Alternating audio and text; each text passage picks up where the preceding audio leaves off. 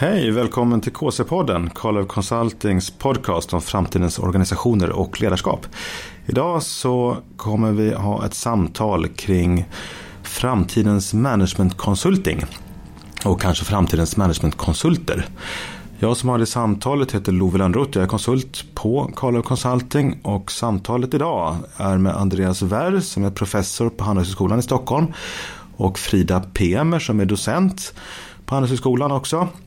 Och de båda arbetar inte minst med frågor kring managementkonsulter och den typen av organisationer inom det som man kallar för professional services inom Department of Management and Organization på Handelshögskolan. Så vi pratar lite grann om vad framtiden kan ha i sitt sköte. Hur utvecklar sig managementkonsultbranschen? Givet de stora förändringar som är i vår omvärld inte minst att företag går mer mot en nätverkslogik än att hänga ihop i värdekedjan, någonting som jag behandlat i tidigare poddavsnitt. Eh, och hur kan man tänka sig att firmer påverkas och enskilda konsulter påverkas. Eh, och även om man tänker kunderna, hur ska de tänka när de upphandlar managementkonsulter? Jag vill också passa på förstås att tipsa om vår välfyllda hemsida på www.karloffconsulting.se där det finns massa material att ta del av och det finns seminarieinbjudningar man kan titta på. Vi har gratis frukostseminarier i Stockholm om olika aspekter på organisationsutveckling och ledarskap. Varsågoda.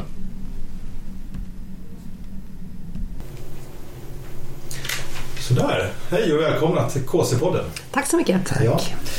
Så Andreas Werr, eller hur? Mm. Och Frida Pemer. Mm. Mm. Kan inte ni berätta först lite grann vilka ni är? Ja, Andreas Werrer heter jag som sagt, är professor på Handelshögskolan och eh, har väl en forskningshistorik som har att göra med, med managementkonsulter, professionella tjänsteföretag eh, och har väl i det både intresserat mig för liksom det interna kring HR-processer och kunskapsdelning, kunskapsintegration, knowledge management i den typen av organisationer och externt lite grann hur företag använder och köper in eh, konsulter. Mm.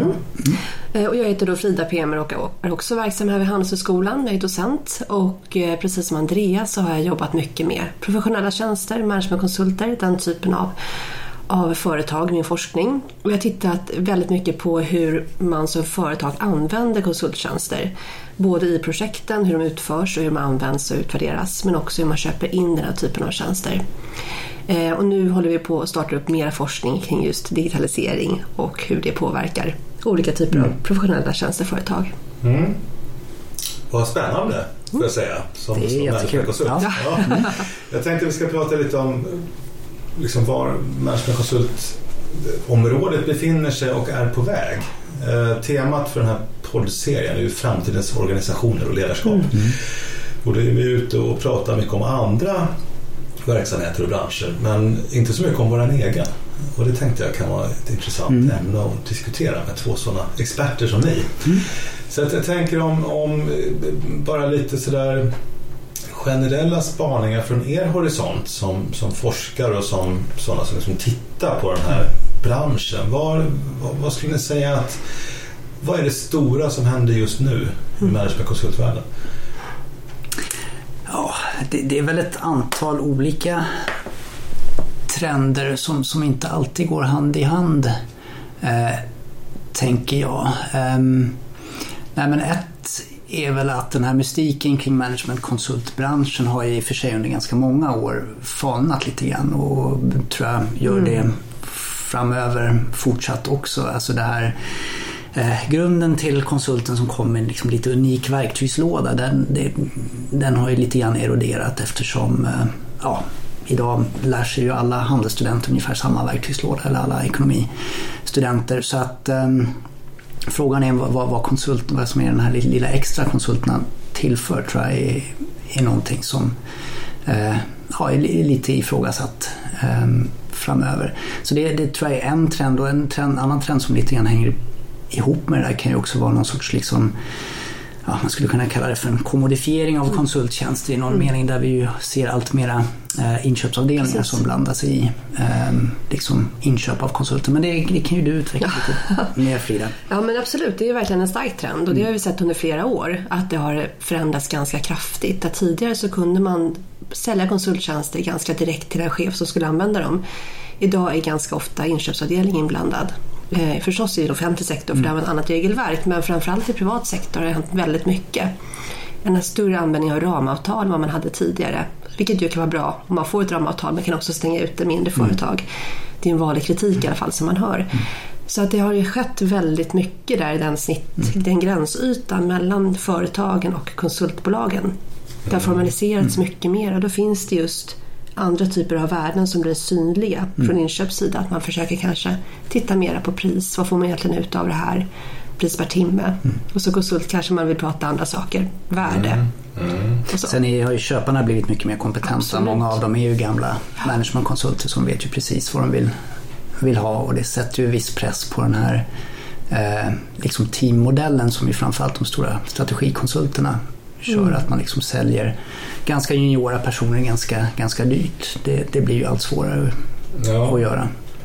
Och apropå mystiken, det finns ju vissa varumärken som höjer sig lite över mängden. Mm. Um, även om jag tycker att Carlo Consulting är fantastiskt så, så tänker jag förstås på sådana som McKinsey och uh, Bain och Boston mm. och de här stora drakarna. Skulle ni säga att, att värdet av de varumärkena har devalverats lite med utvecklingen så att säga? Om man tänker på det här med att, att mystiken försvinner, man liksom mer tittar krast på själva tjänsterna. För jag, ja, mitt intryck det är ju att de här som liksom har börjat som revisionsbyråer har liksom tagit mycket terräng mm. på sistone mm. på alla möjliga mm. sätt. Liksom. Och, och, och där har det ju alltid, i alla fall min känsla varit att där är det liksom mera doers i meningen att, att det är liksom de här som, som ska leverera värde och eh, liksom kommer mera från det området. Mm. Och gör det mycket kraft av att de är så insatta i företags alla liksom balansräkningar, mm. resultaträkningar och annat och har kunnat använda det mm. eh, på ett smart mm. sätt liksom, för att ge sig in även i strategiområdet och sådär. Mm. Så att jag, jag, bara funderar på, kan det vara så att, att varumärkena har förlorat en del av sin lyster eller, eller sitt värde egentligen? I den här världen?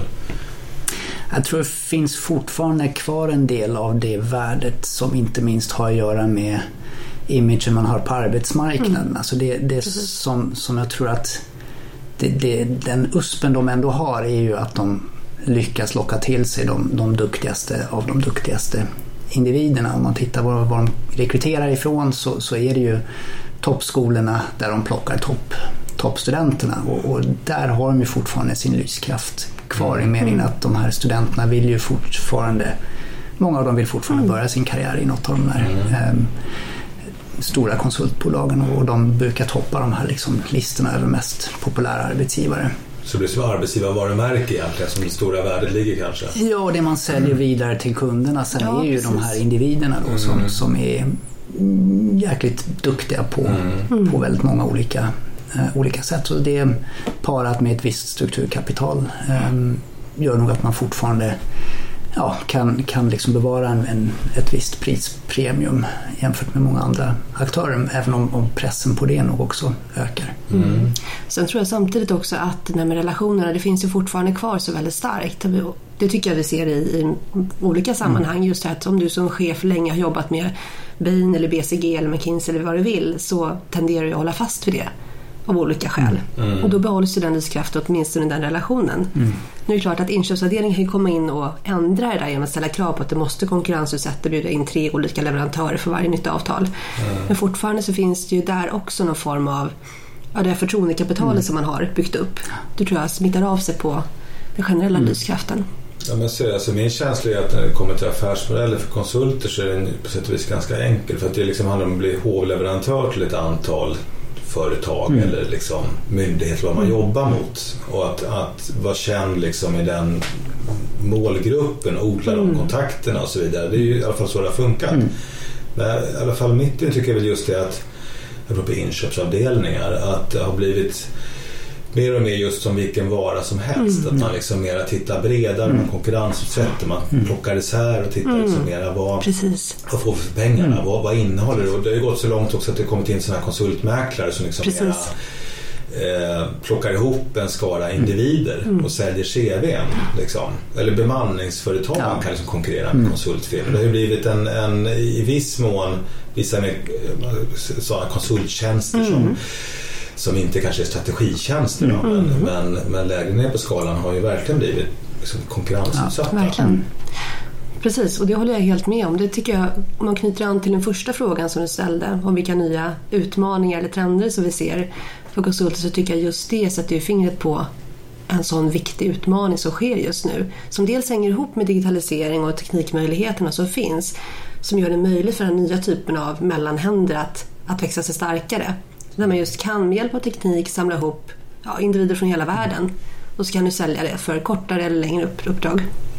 Istället för att du sitter med ett stort kontor, en personalskara med heltidsanställda och så vidare. Så sitter du som en mellanhand och spelar med lite olika kort. Mm. Det tycker jag vi ser mer och mer av. Ja. Det är fortfarande inte stort, men det kommer mer och mer av det. Och det är väl någonting som jag tror att man i del konsultbolag diskuterar, att det måste man ta höjd för. Hur bemöter vi den här typen av konkurrens? Är det en konkurrens för oss överhuvudtaget? Ja. Eller en helt annan planhalva de spelar på? Eller är det någonting vi måste fundera på hur vi ska hantera och bemöta? Men det är väl också man kan dela upp det, fast som jag tänker så delar jag lite grann upp det liksom resurskonsulting som mm. man säljer ett CV, placerar en individ på ett ställe och det känns ju som att det går ju direkt att konkurrensutsätta mot liksom bemanningsbolag och sånt där. Men sen finns det ju en del som är mer att man behöver åstadkomma någon form av förnyelse, liksom något, något större. Där man kanske behöver ha ett team och liksom en, en, en, eh, en annan typ av tjänst.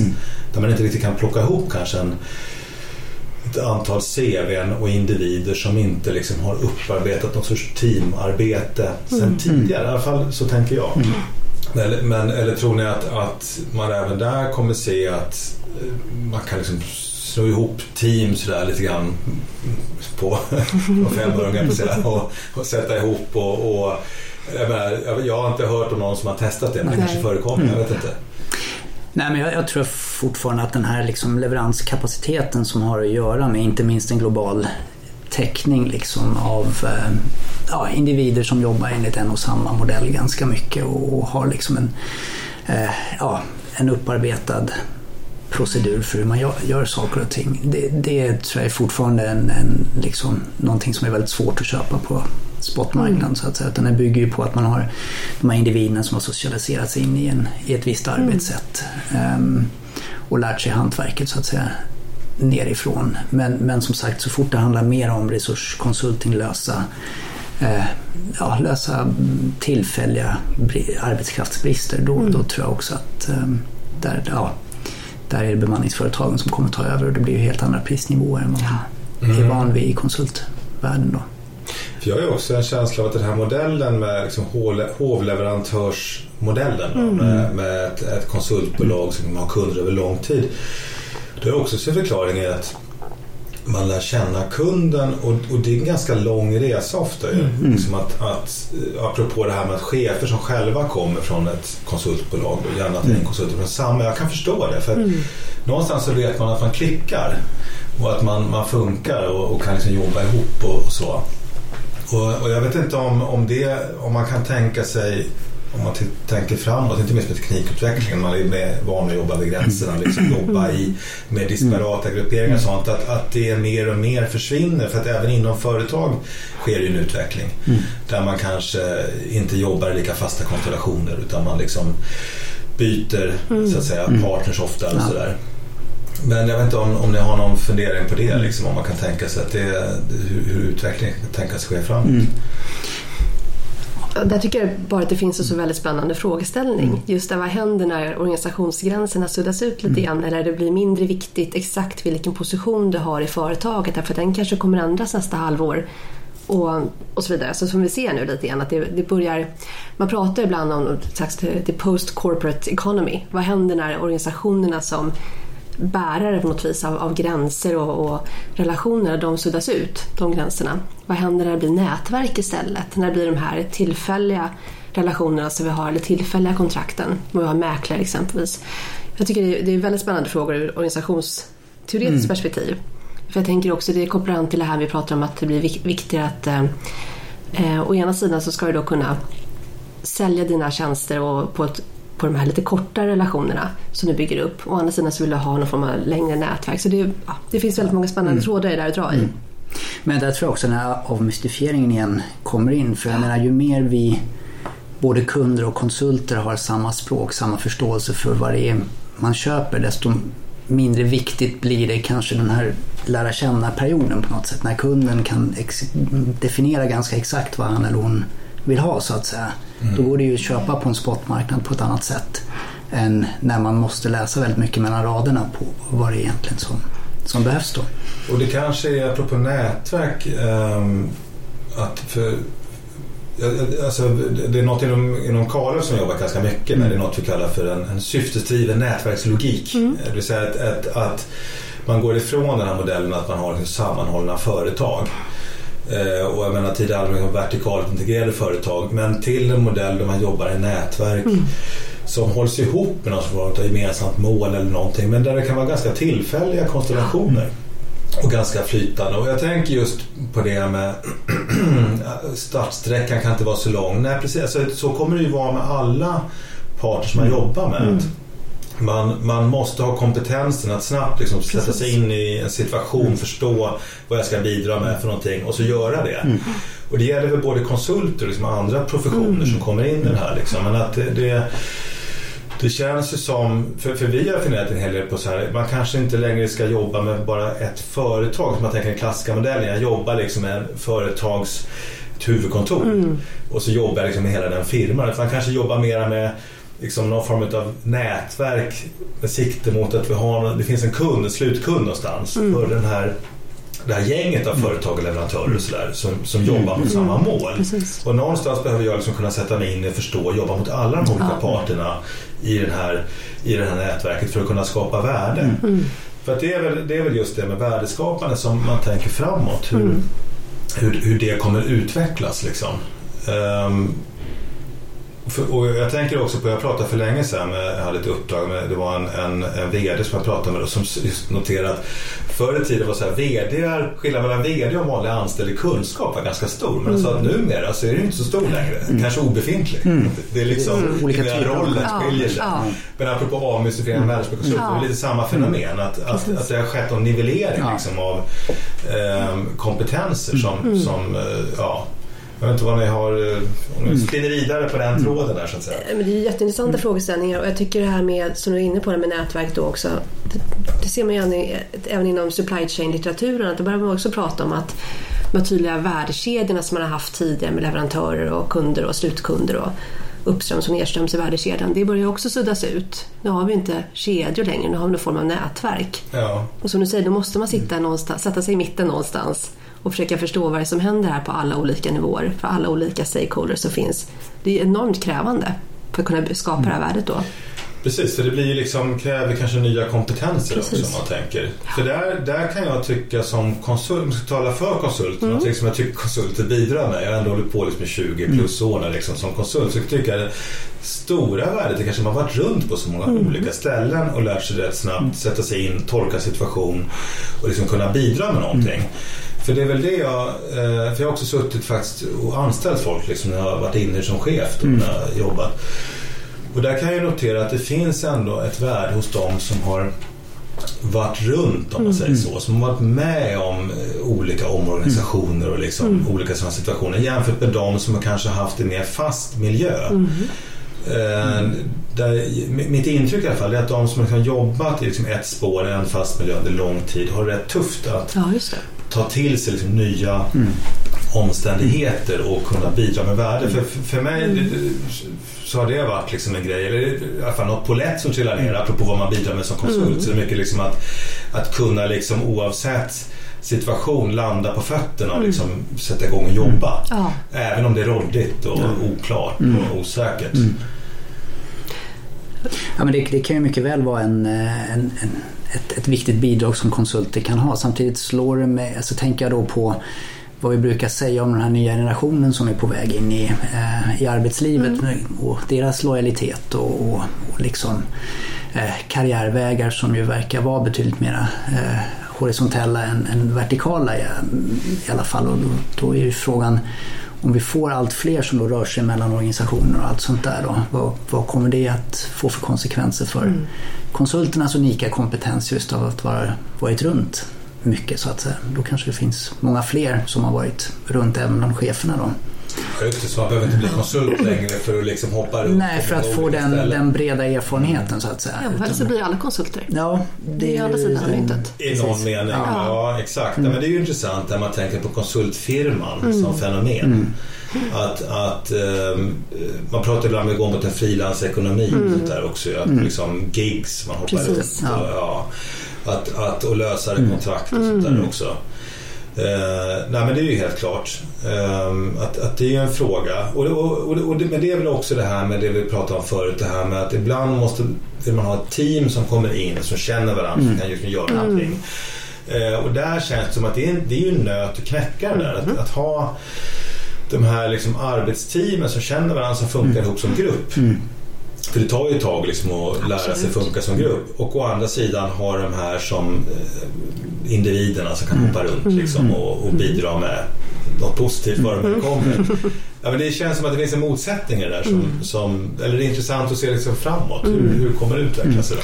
Ja, och jag tänker också på något som jag gjorde en anteckning om här tidigare som jag gärna återkommer till ofta. Men det är det här med långsiktigheten liksom, och, och, som är lätt känns som att det kan gå förlorad om alla hoppar runt samtidigt om man ska sitta i, nätverk. Mm. Alltså vem har långsiktighet? Vem har det långsiktiga perspektivet? Vems ansvar är det att se att kanske en organisation eller en grupp eller en ja, individ mm. att de utvecklas på lång sikt? Mm. Vem tar det ansvaret? Var hamnar det någonstans? För att å ena sidan så säger vi då att, att det är bra att kunna vara den som snabbt kan hoppa runt och landa på fötterna. Vi ser bland våra studenter, men inte minst att det är många som är beredda på att gå in och göra mm. det. Ehm, men någon måste ju ta det här lite längre perspektivet också. Var hamnar det någonstans? Mm. Ja, och det där är, jag, jag tänker för några år sedan var det jättepoppigt att snacka om humankapital och mm. strukturkapital. Mm. Och man hade ju idén någonstans att man kunde beskriva strukturkapitalet mm. och liksom få ner det i processbeskrivningar och grejer på något sätt och liksom låsa in det i kassaskåp. Men det känns ju som just att det måste sitta i huvudet på ett antal mm. individer också. Eh, och, och, och, det blev ju kanske en, en, en svår nöt att knäcka på många sätt. För dels det här när vi går mer mot någon sorts gigekonomi där folk hoppar runt och man inte har den här stabiliteten längre.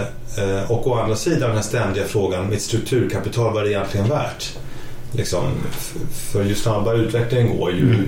ju större är ju risken att det som, som vi har byggt upp blir värdelöst. Mm. Liksom, eller att det devalveras i värde. Så den är ju, ja, men det är ju en svår nöt att knäcka mm. där faktiskt. Men om man tänker eh, digitalisering tror jag vi nämnde mm. i alla mm. fall liksom, och teknikutveckling mm. och sånt där. Det är väl också en fråga hur det kan tänkas påverka liksom, konsultbranschen. Har ni, har ni funderat någonting kring det? Det finns ju många, jättemånga spännande trådar att dra i tycker jag. Men bara en fråga är ju det här med kompetens som vi var inne på tidigare. Vad är det för kompetens man behöver på konsultbolag framöver? Mm. Hur mycket handlar egentligen om management och ekonomi och hur mycket handlar om teknik? Och var kommer arbetsfördelningen att gå? Ska alla vara tekniska specialister eller ska man anställa fler tekniska specialister för att kunna dra nytta av ny teknik eller ska man fortsätta satsa mm. enbart på management, ekonomi, organisation, den typen av frågor. Mm. Jättespännande. Mm. Ja, men jag, tänker, mm, jag tänk, tänker också kring... Eh, alltså det, det, ena är ju att, att, digitalisering kommer ju säkert att vara en guldgruva för konsulter som liksom verksamhetsområde eh, ett antal år framöver eftersom alla mm. pratar om det och ingen egentligen vet vad det, vad det, vad det innebär. Eller man, man känner flåset i nacken men, men ingen vet riktigt vart det är på väg. Så det är väl ett typiskt område där, där managementkonsulter brukar erbjuda sina tjänster med, med framgång. Sen är den andra frågan ju på vilket sätt kommer då att det att påverka själva liksom, eh, den, den professionen, affärsmodellerna i konsultbranschen. Och där är det väl två aspekter jag tänker på. Den ena är ju eh, det som vi redan har börjat se med liksom hela offshoring-trenden på något sätt. Att man liksom lägger sina Ehm, ja, forskningsorganisationer och hela liksom supportstrukturerna på Filippinerna eller Indien någonstans eller någonting sånt där och kommunicera via, eh, via internet och det har ju de flesta redan, redan gjort. Den andra är ju i vilken utsträckning man kan ersätta konsulter med hjälp av artificiell intelligens mm och, och, så. Precis. Och inte minst inom revision finns ja. det väl ett antal sådana eh, exempel där man, där man redan Absolut. har sett att de är ju betydligt snabbare och um, pålitligare i att mm. gå igenom en jävla massa dokument och så vidare. Men både det och finansiella tjänster Ja, så har man ju ersatt till Ja. stor del vissa Ja. arbetsuppgifter av olika typer av program. Ja, det finns ju till och med läste jag nu att en så här hedgefondförvaltare i USA som har en det, bot som styrelseledamot om jag inte minns fel att det var. Alltså det, det, det, det, men det är ju intressant här, alltså det, alla de här regelstyrda områden. det är klart Ja. att det kan man ju se framför sig att det är ganska lätt eh, nu med artificiell intelligens att ersätta den typen av tjänster med ja, datorer. Liksom. Men, ehm, men det är klart, ehm, men, och frågan är ju då, det är väl där det skärps till, liksom, vad är det för värde man bidrar med? Och det gäller väl både för konsult och för överhuvudtaget Ja. tjänstemän liksom, inom, inom organisationer. Vad, vad, vad är det man ska bidra med så att säga? Vad är det man har för roll? Ja. Och när det gäller konsulter så tror jag där, där finns det ju fortfarande någon sorts liksom mellanmänsklig roll tror jag som är, alltså vi, vi, vi nämnde tror jag förtroende tidigare som liksom en väldigt viktig dimension i den här konsultklient-relationen. Och Även om vi kanske antytt att den, den blir mindre viktig när vi avmystifierar den här tjänsten så handlar det fortfarande om att lite grann lägga sin framtid, sin organisations framtid i någon annans händer. Och, och det kommer nog alltid vara en dimension som gör det så kanske svårt att, att helt och hållet ersätta managementkonsulter med någon sorts app. Men, men en hel del uppgifter som handlar om liksom, eh, informationsinsamling, informationshantering och så där vidare. Det kommer säkert att tas över av, av datorerna. Ja, för vad jag tänker på är ju liksom att man har ju någon bild av konsulter som kommer in med någon fet sån här Excel-fil liksom, och så gör de sina analyser och levererar liksom till ledningen. Men, men det, och det känns som att den typen av tjänster blir mindre och mindre relevanta. Men däremot för min egen spaning är lite grann så här att numera är det ganska svårt att bedriva strategiarbete som konsult. Därför att Ska man verkligen kunna leverera liksom en strategi eh, på ett bra sätt så måste man vara så otroligt insatt i det område som just det företaget jobbar med. Det tar lång tid att liksom upparbeta den kunskapen. Och jag tror personligen att där kommer det komma in rätt mycket sådana här system som kommer liksom delvis att ersätta det som omvärldsspaning och grejer som traditionellt sett sådana konsulter har gjort. Men däremot vad väldigt många sitter fast i, apropå digitaliseringen, det är att man har en frenetisk nu takt i att utveckla appar och liksom grejer. Men att få det att hänga ihop och få det att funka och liksom få människor att acceptera och använda de grejerna. Där har man en jätteklut. Liksom. Hur ska man göra det? Hur ska man få det att funka? Och där känns det som att det finns en rätt stor roll att spela fortfarande. För inte minst för managementkonsulter. Liksom. Hur, hur får man det att funka helt enkelt, organisationen? Alltså det här mellan att man har tänkt tanken och liksom utvecklat applikationen och tekniken till att man får människor att faktiskt använda det som det är tänkt och få affärsnytta av det. Det känns som att det är en ganska stor, att många sitter fast där idag liksom, känner jag i alla fall. Ja, men det är väl just den här mänskliga dimensionen som tror jag är den som är mest utmanande som är, och som är ganska ostrukturerad Ja. eh, än så länge. Tror jag, där, där människorna fortfarande har någon sorts roll att, att spela. Då. Ja precis, för det handlar om transformationen, transformationsarbetet. Att gå från att jobba på ett sätt till att anamma mer teknik och få det att hänga ihop som du sa i företaget. Och den transformationen, den resan, där tror jag absolut att det behövs mera input. Kanske från konsulter som kan hjälpa till att ja, men det här kan funka, ni kan lägga upp det på det här sättet, den här typen av processer kan vara hjälpsamma och så vidare. För just det företaget. Men det är samtidigt det är ju en, en process, en transformation är ju en process och sen så kommer någonting annat efter det. Ja. Och frågan är hur fortsätter man att vara relevant efter transformationen?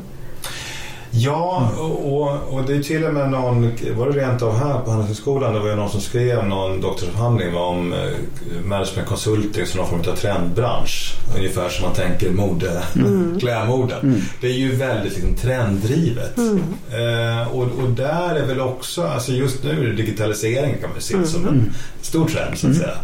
Men just det här med, eh, som bransch känns det som att managementkonsultområdet har ju alltid hållit sig på något sätt relevant genom att, att ta till sig nya trender och liksom göra någonting av dem som man kan köpa. Och, och frågan är ju då Kommer det där att fortsätta eller kan man se något, nå- att, det kommer slu, att det kommer upphöra? Kommer folk sluta köpa trender och därmed köpa konsulttjänsterna? Ja, Nej, jag, alltså, så här. Utveckling kommer alltid pågå. Det finns alltid de som eh, någonstans handlar det om att skapa en osäkerhet och sen leverera en, en lösning på den, den osäkerheten. Det är ju på något sätt det som är logiken bakom, bakom liksom trend, trendkonsulting kan man säga. Att, att konsulterna brukar vara de första som liksom formulerar och, och, och, säljer de här koncepten vilket sen skapar ett sug efter vad sjutton är det där för någonting, det här är viktigt, det borde vi nog ha koll på. Vi, vi tar in de här konsulterna mm. eh, som berättar för oss hur vi ska göra det här. Och sen så gör man det och sen så kommer nästa, nästa grej. Så det, det tror jag att kommer fortsätta även om jag tror att chefer också blir mer och mer eh, avtrubbade mot de här stora löftena som ju ofta följer med, med de här mm. trenderna. Man är nog medveten om att saker och ting inte kommer att... Eh, allting kommer inte lösas med, med lean och kanske inte med digitalisering eller, eller talent management eller vad det nu kan vara för någonting. Men, men man, man inser nog att det är något man måste, man måste förstå och förhålla sig till. Och kunskapen finns då hos, hos konsulter ofta, upplever man. Mm, just det, så det är liksom lite rollen av att, att det ändå var några som kommer med det här nya. Liksom. Ja, representera det, och, precis. Liksom, ja. eh, ta in några som hjälper en liksom förstå mm. det kanske. Mm. Kan ju vara en roll liksom ja. fortsatt. Absolut. Eh, lite så. Mm. Eh, ja, men det är intressant. Vi, vi pratade ju förut också om det här med firmorna som utvecklar sig på olika sätt. Mm. För att som sagt, jag, jag tycker att jag ser nu att Accenture till exempel som är en stor managementkonsultfirma. De köpte någon norsk sån här designbyrå. Mm. Jag tror det var Deloitte och en annan stor managementkonsultfirma eller mer revisionskonsult egentligen från början. De har gett sig in stort inom liksom här med digital marknadsföring och liknande och köpt eh, i alla fall ett eller om det är flera mm. företag inom det. Teknikkonsulten har köpt liksom managementkonsulter och det var ju en trend även då under förra IT-boomen när plötsligt liksom mm. olika IT-konsulter köpte managementkonsulter. Mm. Alltså, mm. det, det, den här liksom branschglidningen tycker jag är lite intressant. Liksom. Vad, vad, den, är den, vad är den ett tecken på egentligen? Mm. Är det liksom att det handlar om att, att eh, en, en, firma liksom eh, blir stor i kraft av att den är, de är duktiga på management själva och kan göra vad sjutton som helst. Alltså, så här, attrahera mm. rätt talanger och liksom omsätta det till tjänster oavsett vad det är för område. Mm. Är det det som håller på att hända? Mm. Eh, eller finns det någon annan logik som driver det där? Eller, jag menar, vad, har ni några funderingar på det? Alltså en, en, en, en tanke kring det kan ju vara just att se till, gå tillbaka till teknikutvecklingen och att det möjliggör att det är många nya startups som börjar nu med andra typer av arbetssätt. Bland annat de här mäklarna som vi var inne på tidigare. Eh, och en annan att man, helt ut, man utvecklar helt nya lösningar. Och då är det klart att då blir det intressant som konsultbolag om man har muskler nog och pengar nog att köpa upp de här på så, på så vis få in den, den, eh, kompetensen och minska konkurrensen. Så jag tycker jag ser, man ser ju fler och fler nya spelare som försöker ta sig in på marknaden och utmana de här etablerade arbetssätten hos mm. de etablerade mm. konsultbolagen. Och antingen så lyckas de och växer eller så blir de uppköpta, mm. lite så, eller dör. Mm. Ehm, jag tycker också en, en intressant annan intressant eh, variant på det här det är när man ser att det är en form av crowdsourcing fast på idéer och innovation. Att ha den typen av, av bolag också som startar. där du kommer som kund med att jag behöver hjälp med den här idén eller innovationen och sen så är det massa olika aktörer som är med och levererar bitar till det här. Ja, det finns ju lite sånt. Jag är ja, inte precis. jätteinsatt i det där. Men har det, har det blivit stort eller liksom, är det mer så här startups som liksom testar? Det, jag skulle säga att det finns ett, ett antal startups eh, men det finns väl också några som har vuxit och blivit lite större. Som har ja. lyckats ta lite större bit av den den marknaden vad man kanske först skulle våga hoppas eller tro eller mm. förvänta sig. Mm. Um, så jag tycker väl att det är intressant att man just som etablerad stor konsult kanske försöker skanna marknaden och köpa på sig de företag som kompletterar eller de som man behöver så att säga. För jag, jag funderar, kan man, kommer man kunna se typ att man har konsultkonglomerat, för det är ju det som håller på att hända nu, liksom, mm. som är liksom både säg, PR och management och liksom reklambyråer och alltihop under ett tak. Och har det något värde? Mm. Alltså jag, jag, bara tänker, finns det ett, ett, värde i att ha en massa olika kompetenser under ett och samma så att säga, paraply? Mm. Um, för vi har ju sett en enorm konsolidering inom vissa typ reklambranschen, mm. liksom, de här jättenätverken. Och de har väl kommit så långt som man typ integrerat numera att de har PR och de har reklambyrån och de har liksom den här mediemäklaren mm. eller vad det heter under ett och samma mm. tak. Mm eh, även om det är olika bolag. Men jag, jag tänker liksom, finns det, finns det något, något liksom, om man tittar framåt där, om man, om man tar det här med managementkonsultområde och kanske att man slår ihop management och teknikkonsulting och IT och liksom sånt. Har, har det ett värde i sig? Mm. Ja, men jag tycker det, det, har ju till syvende och sist att göra på vilka synergier man lyckas få ur, ur de här olika ja, liksom verksamhetsområdena man samlar på sig. Och jag tittade lite närmare på det i samband med, med IT-eran hade vi två avhandlingar som tittar på såna här fusioner mellan management och IT-bolag. Eh, då. Och det var ju, tror jag, i, skulle nog de flesta i efterhand eh, vara överens om att det var nog betydligt svårare än vad man hade tänkt från början att liksom få ihop eh, synergierna. Och jag, jag, tror att problematiken ligger ju dels i att eh, synergierna skulle vara, kunna vara kundsynergier. Liksom att man, har man väl en etablerad relation med, med med en kund på ett område då går det att utöka till ett annat område. Jag är inte så säker på att det funkar så eftersom det är vissa människor som köper managementkonsulttjänster, andra som köper IT-konsulttjänster, en tredje kategori som köper, eh, som köper reklamtjänster till exempel. Och eh, det är inte säkert att bara för att man köper managementkonsulttjänster från en firma att man då också köper reklamtjänster mm. från den firman. Ehm, så, så brukar det inte gå till. Det, det andra skulle ju kunna vara att det är någon sorts ehm, managementkompetens som ehm, som man så att säga drar synergier på men det såg vi ganska tydligt i de här liksom IT-management eh, sammanslagningarna att det var så pass olika ska vi säga, personallogiker eller HR-logiker om man vill kalla det för att det ledde ju till, oftast till väldigt stora konflikter och i slutändan så, så gav man upp försöken att integrera de här verksamheterna utan valde då att, att tydligt särskilja då managementkonsultdelen och IT-konsultdelen mm. eftersom det är olika typer av människor, olika belöningssystem, karriärstrukturer och så vidare ehm, vilket gör att ehm, ja, det, det skapar onödiga konflikter. Mm. Eh, helt enkelt. Och så tror jag, så tror jag det, det funkar även om du försöker liksom slå ihop ett, ett, eh, en, en reklambyrå med ett managementkonsultbolag. Det är liksom mm. mm. lite olika logiker, det är olika arbetsmarknader, man, man, ja, olika employer brands man vill odla. Där, så att jag är inte så säker på att, äh, att det finns väldigt tydliga synergier där. Så att utvecklingen är, är in, intressant. Så det ska bli kul att se om det kommer att överleva mm. eller om det blir mm. liksom samma, mm. samma trend som, som med IT. Att man återigen inser att man kanske försöker hålla dem mer isär än vad man, um, ja, vad man kanske inledningsvis försöker mm. göra. Då. Mm. Ja, men det, det, det, för det är, och det, är också en, jag, jag funderar också på, det finns ju någon idé tror jag om att, att eh, inte minst är konsulter är oerhört liksom, vad ska säga, styrda av vänster hjärnhalva på något sätt. Liksom, extremt så här, mm. nationella och liksom lite kalla. Så. Men jag har en känsla av om man tittar framåt när det kommer till det här med att, att vara attraktiv som företag, som arbetsgivare mm. så här också, som är också en logik i det här.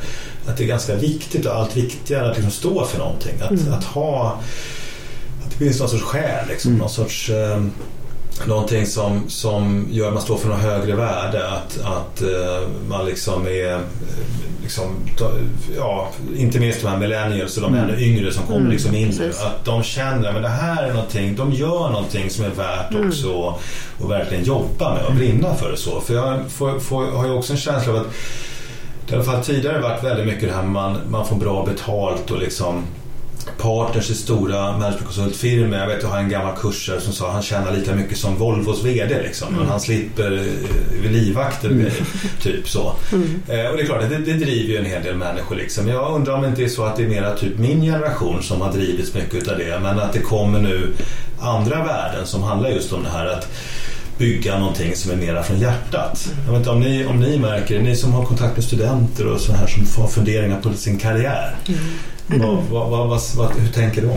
Jag tycker man ser väldigt mycket av dem, de, den typen av tankarna. Mm. Alltså att just vi vill, vi vill lägga vår tid, vår energi, vår kunskap, vår kapacitet på att förbättra världen eller att jobba på ett företag som står för någonting som jag också kan stå för.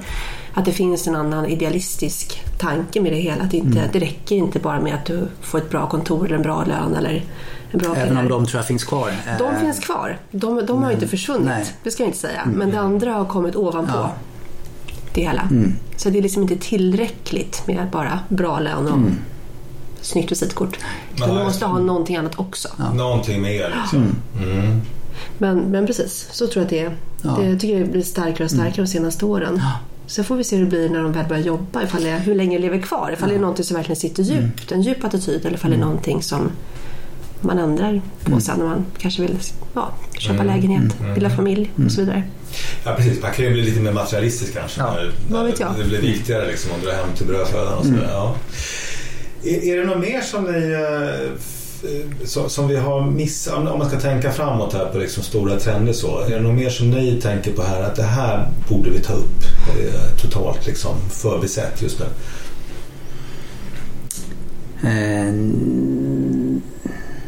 nej, alltså det, det är väl möjligtvis den här... Eh, men den har ju varit inne på den här trenden mot en, en kanske allt lösligare arbets, arbetsmarknad. Men som sagt, där tror jag man får skilja då på, på den här lite mer arbetskraft for hire konsultmarknaden och den konsultmarknaden som faktiskt har någon sorts liksom eh, problemlösnings och implementeringsinnehåll. Då. Men, men möjligtvis är det väl just de här liksom genomförandebiten som kommer att bli allt, allt viktigare eftersom liksom själva analysarbetet och så vidare, där kommer vi nog att få ganska god hjälp av, av liksom all möjlig informationsinsamling och, och liksom, ja, branschspaningar och allt sånt där, där, där det är kanske svårare att skapa sig någon USP på det området. En utmaning kommer väl vara att få de här goda idéerna att bli, bli verklighet och värde för, för organisationen.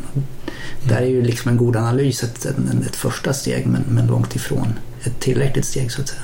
Mm. Och, och, och det är kanske där någonstans, om jag skulle vara managementkonsult så skulle man nog lägga sitt krut på det området så att säga. Och det ser vi ju också att, att även de stora, liksom väldigt analys, traditionellt väldigt analystunga eh, managementkonsultföretagen har ju, har ju rört sig ganska kraftigt åt, åt liksom ett implementeringskompetens eh, och ett implementeringsfokus och, och liksom försöka involvera organisationsmedarbetare i analysarbetet med det syftet och så vidare. Ja, det känns som att det har varit en trend ganska Länge, länge, ja. egentligen. Det här med att man rör sig till implementering. Man kan inte längre vara renodlad strategikonsult och sånt där. Liksom. Nej. Så är det ju. Att, att det, det blir allt och, och, och, och det gör väl kanske också att det blir, jag tänker på apropå konsulter som lite kalla typer som räknar mycket. Att det blir mer liksom relationskompetensen och liksom EQ som blir mer avgörande än IQ om man säger så. Då. Om man nu kan ersätta en del av IQ med liksom artificiell intelligens så är det, eller, eller med liksom att organisationen själva har, besitter det. Så kanske det är mera just den här relationskompetensen som blir liksom den stora grejen. Faktiskt. Men jag tänker det utmanar ju kanske också lite grann den här liksom traditionella konsultpyramidmodellen som ju, som ju har varit väldigt framgångsrik ganska länge bland strategikonsulterna. Man har ändå kunnat ta in ganska oerfarna människor som ju oftast har fått ägna sig åt, åt analysjobbet i början så att säga och, och sen lära sig den andra biten av, av jobbet längs vägen. Om man då den här analysbiten blir allt, mindre, allt mer ifrågasatt och allt finns en mindre betalningsvilja för den så, så utmanas ju hela, ja, hela affärsmodellen för den typen av Hela organisationer också. pyramidstrukturen kan man säga. Hela det, för, för det är också, jag har också tänkt på att det är svårt idag att anställa juniorkonsulter. Av den anledningen att det är svårt att få avsättning Ja. för juniorkonsulter. Därför att, och ändå så juniorkonsulter är numera liksom närmare 30 har Ja. pluggat i så här åtta år. Läst utomlands i flera år så är det en helt annan nivå än när jag liksom var klar med mina studier på 90-talet. Så jag kan ju säga att det är en enorm utmaning idag. ehm, Alltså att, att få de här karriärstegen från liksom att man är klar med universitetet och sen så liksom blir så att säga färdig och flygfärdig som konsult bemärkelsen att man kan sälja sina tjänster och liksom skapa värde ute. För att kraven är så extremt höga från kunderna ju också. Ja, det är, tror jag är en tuff utmaning för alla idag. Ja. Samtidigt har ju den här lärlingsmodellen varit väldigt effektiv i att, att liksom skola duktiga managementkonsulter, inte minst av den här teammodellen så att säga. För det finns ju en utmaning om du plockar in en massa erfarna chefer eller vad det nu är i ett konsultbolag och försöker få dem att funka effektivt ihop. Det brukar vara betydligt svårare än, än i de här bolagen där du liksom ändå kan forma människor in i en karriär. Precis, och en kultur. Och så. Ja. Jag tänker på McKinsey och sådana som är så berömda för just det. Liksom hela den här kulturen, liksom, att de, de förblir lojala hela livet också. Liksom, Ja. Även när de blir eventuellt höga chefer någonstans. Liksom. Det, det, det finns ju någonting där som, som, som är att slå vakt om också. Ja. Eh, och hur man gör det. Mm. Ja, men det, det där är ju superspännande Mm. man tittar framåt. Liksom. Hela liksom, den affärslogiken. Mm. Man tänker konsultföretag som plantskolor Mm. och som. Liksom, Ja. eh, har lite haft rollen som militären har liksom, Mm. för, för, eller haft också Precis. tidigare. Ja.